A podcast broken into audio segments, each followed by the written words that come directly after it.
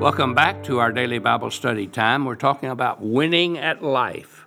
You see, we have only one life, and it will soon be past, and only what's done for Christ will last, is the old saying. But as we live life, we want to live a winning life. And some of us are at the survival level. We're just barely making it. Life's no fun. Some of us are at the success level.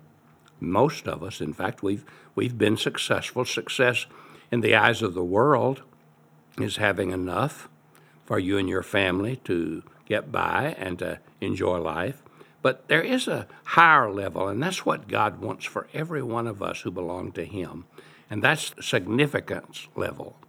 And what we really need is significance to feel like my life matters, it counts, I make a difference. I'm not just taking up space and using my resources. Many successful people never feel significant. They're successful, but that's not enough. People who make the most difference in the world are not always the brightest or the wealthiest, but they're the people who have deep convictions that come from purpose. So, first, the significant life is found in a person. 1 John 5 11 and 12 tells us, And this is what God has testified. He has given us eternal life and this life is in his Son. So whoever has God's Son has life. Whoever does not have God's Son does not have life. It makes sense that only as we come into relationship with our Creator can we have the significance we were intended to have. When Peter met Jesus, he discovered who God was, but he also discovered who he was. You see, he had been called a smelly fisherman, a loud mouth, and much more than that, much worse than that. But when Jesus saw him, he called him a rock, a man of authority, a person who could lead, and a man who was strong, and a man who had solid foundations. Peter thought, Does he know me? Because that was not Peter at the time. Is he thinking of someone else?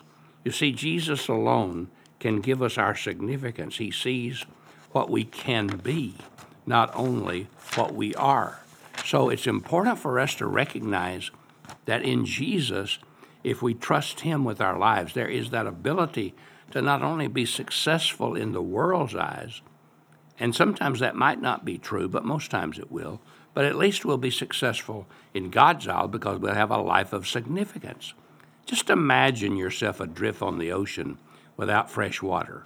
After hours of sun and wind, you look at all the water around you, water, water everywhere, but not a drop to drink. If if you would die faster if you drink the salt water because it will dehydrate you and eventually kill you. The human body desperately needs water. We thirst for it, but it is a thirst for the real thing, pure water, not salt water. Salt water can never satisfy that thirst. We must get pure water. So for us, there is a longing, a thirsting for the real thing. And that's more than money, that's more than sex, that's more than power. Those will not satisfy us, they will only dehydrate us in every way.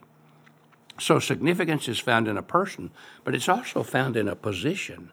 The New Testament says that we who are believers are in Christ.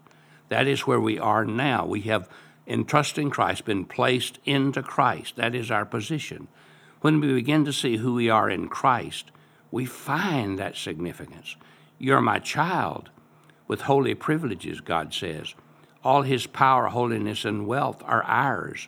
You say, I don't feel holy or special or righteous or good. I know how you feel. I experience the same thing. But it doesn't matter how we feel it's what is true. And God says once we receive Christ, have our sins forgiven, come into relationship with Him, that's true, whether we feel like it or not, whether we know it or not, whether we see it or not. See, if you're a fish, if you're too small, you'd be thrown back. If you were a car, you could be recalled. But that's not reality. See, that same thing we think can be true of us, but Paul told the Ephesians in Ephesians 5 8, For once you were darkness, but now you are light in the Lord. Live as children of light. He told them what they were, then and what they are, And then he said, Believe that. You were darkness. Okay, that's not hard to believe. But now you're light. That's who you are. You're the light of the world.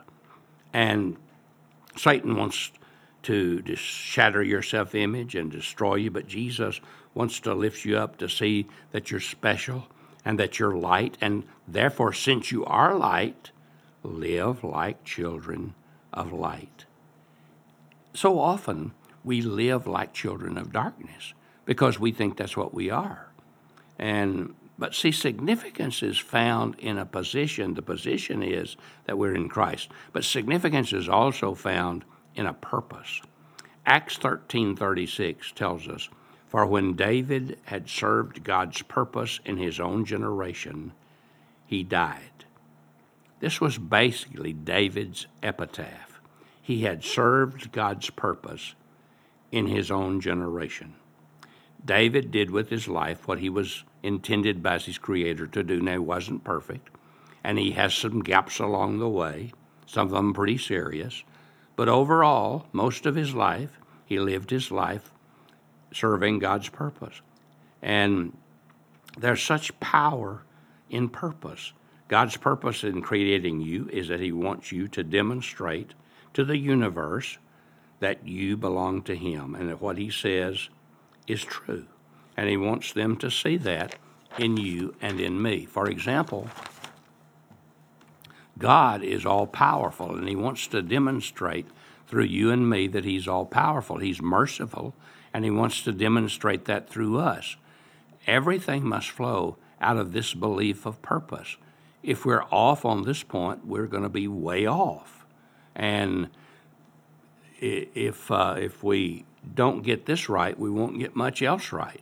So if we believe deeply in his purpose, and it is to demonstrate to the world through us what he is and what he does, it makes a difference. Stephen May tells of working at a camp for grade school boys, and he said it had rained for a couple of days in a row, and finally the sun was shining, but it was very muddy. so the counselors met and they decided they were going to let the kids go swimming in the lake, but they decided to let them have a mud fight first. The boys had a blast. They smeared mud all over each other, all over themselves, and made a tremendous mess. During all of this, Stephen May said, I noticed a boy named Jim that kept running back and forth to a picnic table near the lake, bringing big gobs of mud. Then Jim stuffed his face into the mud, waited a few minutes, then pulled it out. When I asked him what he was doing, he said, I am making a mud plaster expression of myself to take to my mom. Everyone was playing in the mud and making a mess, but Jim was trying to make something out of the mud. You see, he had purpose and significance. And when we live our lives God's way, we have purpose and significance, and it makes a difference. So live today in the light of this amazing purpose that's yours to demonstrate everything about God, everything about Jesus to those around you. God bless you. Have a great day.